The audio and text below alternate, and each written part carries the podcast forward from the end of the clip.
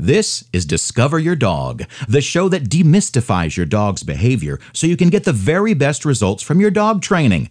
This show is brought to you by FamilyDogFusion.com. For professional advice, dog training tips, ebooks, and a video to teach your dog how to walk on a leash, go to FamilyDogFusion.com and sign up for your free membership today.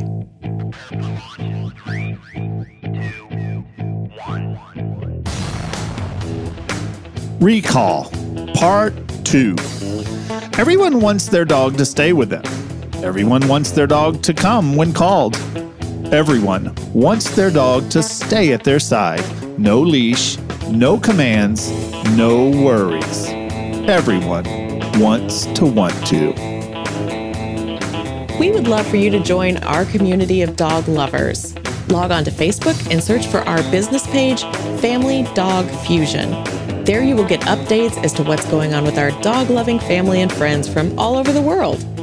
See events, our travels, or just information that you may need about the podcast, our book, or the new products we'll be releasing. That's Family Dog Fusion on Facebook.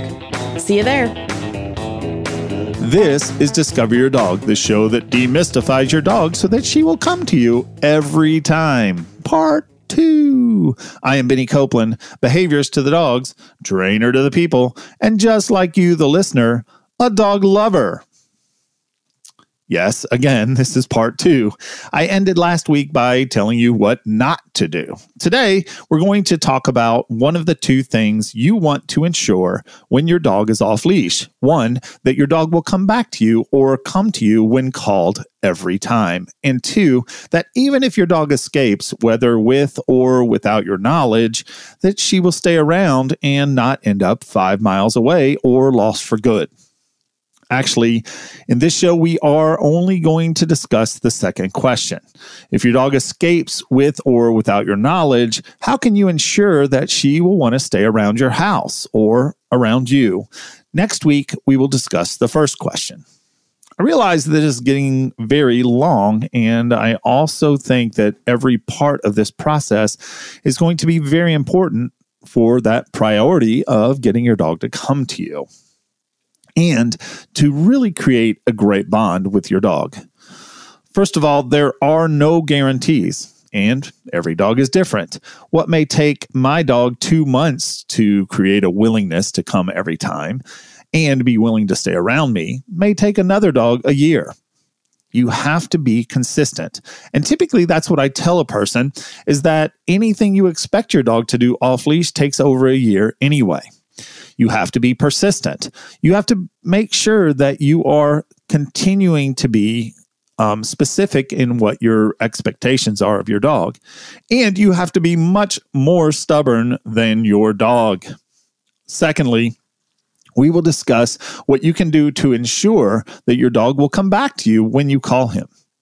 Then at some point, you'll have some homework. But first, this. Do you love what you hear in all of these podcasts? Does what Benny say just make sense to you? Well, if you want a more in depth understanding of what it means when we say demystify your dog's behavior, then you need to go to Amazon.com and get Benny's book, Family Dog Fusion. Yes, we named the book after the website because we wanted things to be simple to remember. And most of all, we really want to fuse your dog into your family. In these few pages, Benny has decoded dog behavior. He's found a way to make what he has learned over the past 20 years of his life make sense when it comes to communicating with your dog. Also, the great thing about this book is you can mark up the pages, highlight the important stuff, bend the heck out of the spine even if you want to. It's yours. So we suggest to do all those things and then give it away and buy a new book when that happens. Family Dog Fusion on Amazon.com. Get your copy today. Like I said, there are no guarantees, mainly because even if I give you homework, I can't guarantee that you will do it. Or if you do, I can't guarantee that you will do it enough or consistently, or that you're even willing to put in the time needed for your dog. Every dog is different, and so are humans. But the absolute basic thing that you can do is to take a formal training class or hire a trainer. Most people think that they can do this themselves. You teach a dog a few things like sit and shake, and you think your dog is trained. Also, many people look at those basic obedience commands the heel, the sit, come, down, and place as tricks, not obedience. This is a big reason your dog only works for a treat or some other type of motivation. In a class environment, you should have a certified or experienced trainer working with you. They will have experience with many dog types, many breeds, and dog personalities. They will offer a structured environment for working on basic commands either in a classroom or a one on one environment. Many of the group class training environments use treats to motivate your dog to pay attention. Even though I do agree that any level or training done in a structured environment is good for you, it would be better that if you could use a, or find a trainer that doesn't use treats. Why, you ask? Motivation is a great tool, don't get me wrong. It helps to keep your dog's interest even in a very distracting environment like a big group of dogs. Anything you use to motivate your dog will help your dog to remember and make her more likely to do that thing. Motivation is anything positive you use to get your dog to pay attention to you. I think this is where a big misunderstanding comes in. Is your dog paying attention? The answer is yes. Your dog is paying attention to you all the time. You just don't know it because you think your dog has to be looking at you to be paying attention. And guess what? She doesn't. This is the obvious point of reward based or treat based training. When your dog is looking at you, she must be paying attention to you, right? Well, really, is she? Or is she just paying attention to the treat? Or thinking that she might have to do something in order to get the treat? Is this really paying attention to you? I worked with a trainer in agility, and she suggested that I put pieces of cheese or hot dog in my mouth and then spit them to my dog whenever my dog did what I asked her to do. She said this would create the habit of her looking at my face and uh, when I was working with her, especially on the agility course.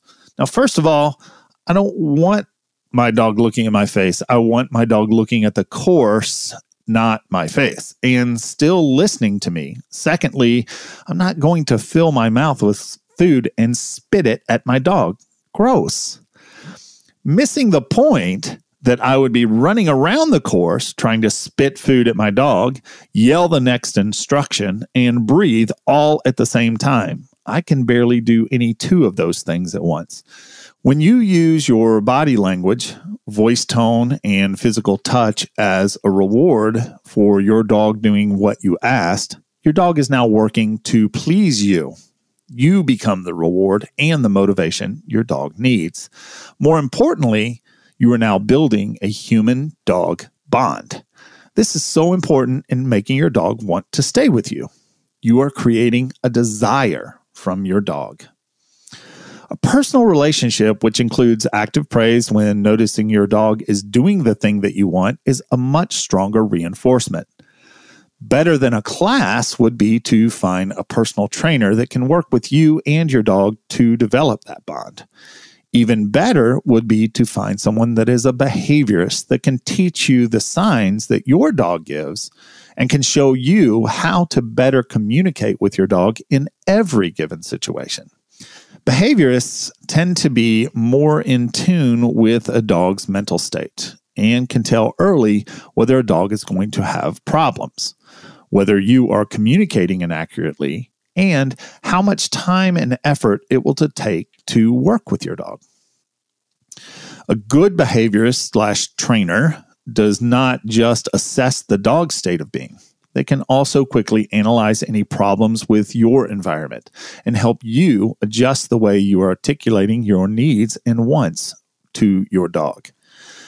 Find someone that is willing to work with you in your home and on your terms and with your family, not just one person. Include everybody that wants to be involved.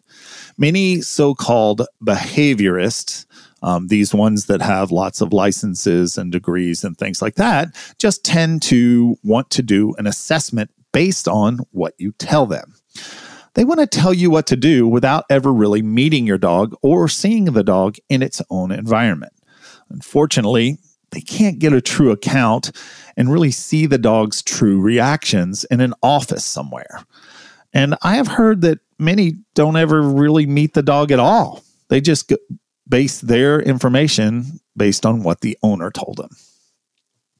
Yes, this type of trainer, a behaviorist trainer, is going to be more expensive.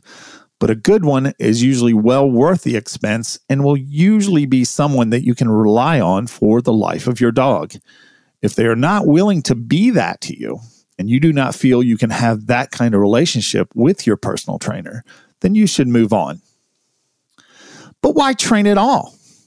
Have you ever noticed that people in a structured, rule based environment tend to behave better and tend to accomplish more than people in a chaotic, no rules environment? This is especially true for children. I work with all types of dogs and families. When I go into a home, I know how easy or difficult my job is going to be based on how the children behave within the first hour of being with that family. If the kids are interruptive, they do not participate, they have to be told to leave or quiet down while I am talking to the parents, I know that this dog is going to not really going to have rules and the structure that it needs. I realize that I'm in for a challenge and that dog is going to be a part of the chaos. Typically, if that family hires me, I just get through the very basics with them. This is also the family that I know will be canceling many appointments, and the training is going to take a lot longer than normal. If the children are well mannered, engage in the consultation, and show a desire to learn how their dog how to train their dog, I'm usually working with the kids more than I'm working with the adults. The great thing about children is that they ask very few questions. They listen to what I say, they watch me do the training a couple times with their dog, and then they just take over and do it. Having a rule based, structured environment for a dog means that they are going to be happier. They know their place in the pack that the owners have created. Don't get me wrong, dogs, just like humans, enjoy and do create chaos at times, but usually only in small doses. In the long run, we all want order and rules. The happiest dogs, and people for that matter, live by rules. A life of chaos will wear you out. This is all important because a good rule based environment and a trainer that is in tune with your basic needs and understands your dog's personality is the key to creating an amazing bond between you and your dog. The better your bond, the more likely your dog is going to want to hang around with you and your family and not run away when they get a chance. My Beans loves to run there are times that she's had the opportunity and gotten loose from the leash and she runs and she goes as far as she can with ne- without ever losing sight of me. Yes, she will run and I do not give chase because ultimately she always comes back. Later, I will talk about how you can create this same situation in a controlled manner and environment. So, in summary, Today, we talked about, we continue to talk about the come command. You discovered that creating a bond with your dog will make your dog more likely to want to stay around you. You also learned that rules and structure are important to maintaining that bond and having a happy girl. Thank you. If you would like to contact us, we have a link on our website, familydogfusion.com.